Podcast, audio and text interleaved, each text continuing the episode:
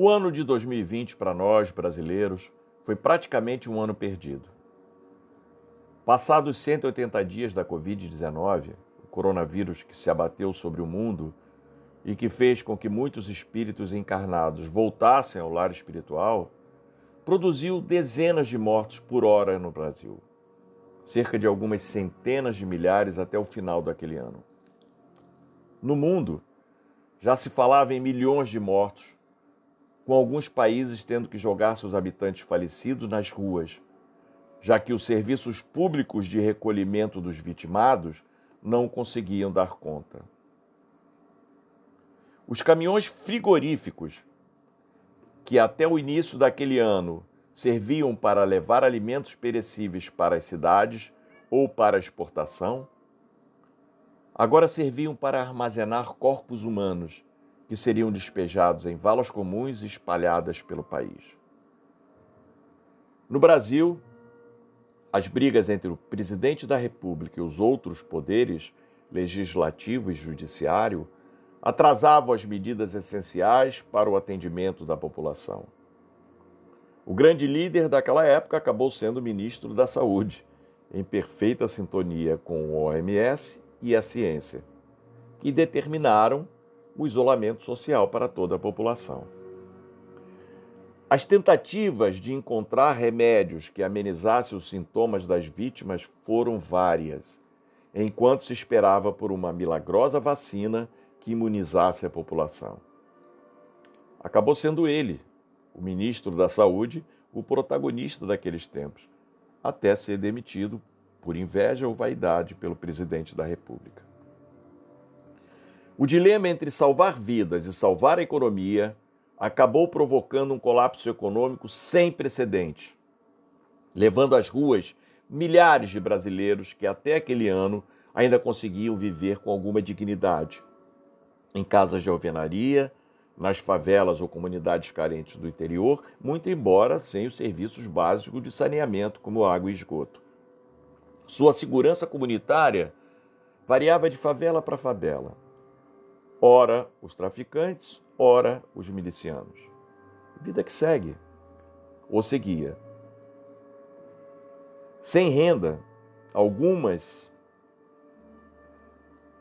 sem renda alguma, e vítimas de um sistema de saúde público que não tinha capacidade de atender a todos, os sobreviventes, infectados ou curados, foram parar sob os viadutos, pontes, carros abandonados, edifícios vazios ou interditados, marquises, onde houvesse um espaço para permanecerem abrigados das chuvas. Foi o caos.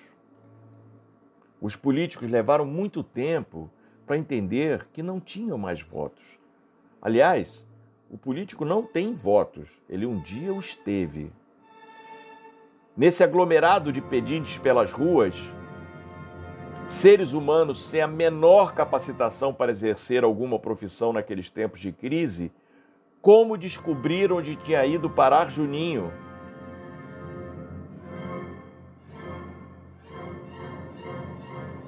E Arthur? Onde estaria ele naquele momento? Quem teria a capacidade e o interesse de olhar por essa criança que iria crescer na rua entre mendigos, drogados ou bandidos?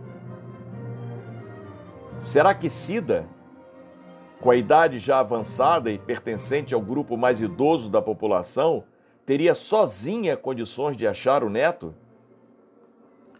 Se arrependimento matasse, Cida já teria ido dessa para melhor. Ela se questionava todos os dias: por que não se candidatou a adotar o reizinho? Não seria ele agora o companheiro ideal para atravessar os tempos de crise? Sem poder trabalhar, sem rever todos os seus netos na enfermaria de um hospital, Cida estava mais sozinha e triste do que nunca. A espiritualidade amiga estava atenta aos passos do neto na terra. Ela, Cida, àquela altura, era a única ponte entre a razão e a inconsequência de Arthur. Cida era a esperança da espiritualidade de conseguir trazê-lo para o caminho do bem. A intenção de Henrique, ao reencarnar naquele momento, foi justamente ajudar o filho Juninho, desviado para o caminho errado das drogas.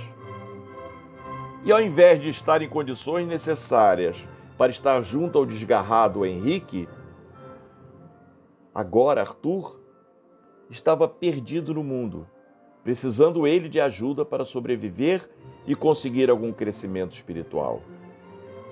Um emaranhado de problemas que tinham urgência em serem resolvidos. Como se pode notar, o problema de Cida era muito menor do que o de Arthur.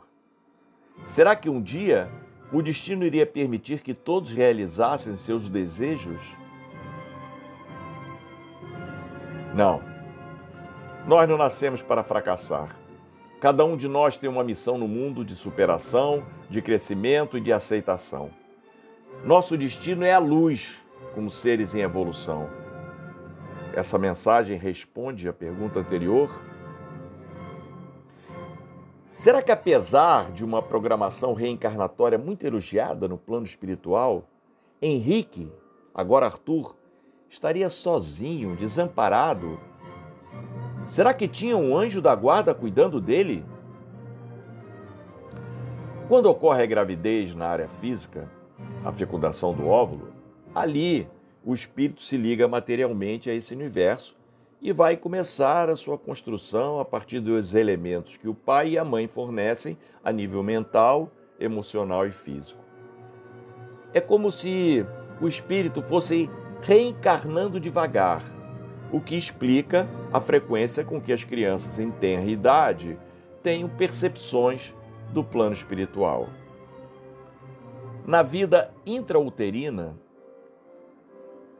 é como a de uma planta que vegeta, a criança vive a vida animal.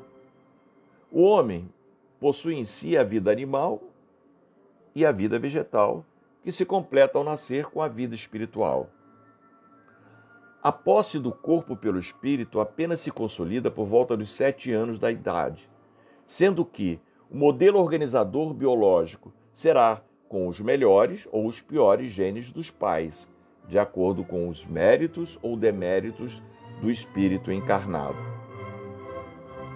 É claro que Arthur tinha um anjo protetor muito evoluído, mas que não age por si só. É preciso um chamamento, pois pela lei do livre arbítrio, o espírito só é ajudado quando essa ajuda é solicitada. O espírito protetor pode afastar-se quando vê que seus conselhos são inúteis e que é mais forte a vontade do protegido em submeter-se à influência dos espíritos inferiores. Na literatura espírita, são inúmeros os relatos de espíritos que, ao fazer a sua passagem, ainda assim permanecem ligados às coisas materiais. E lá ficam durante anos, até que reflitam e queiram ser amparados. O anjo guardião de Arthur sempre esteve próximo dele.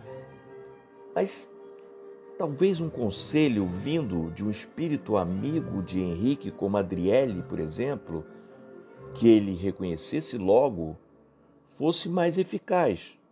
Ou não? E onde estaria o espírito de Adriele nesse momento? Para entendermos essa separação, teremos que voltar no tempo e descobrirmos tudo o que Adriele andou fazendo depois que eles se encontraram pela última vez.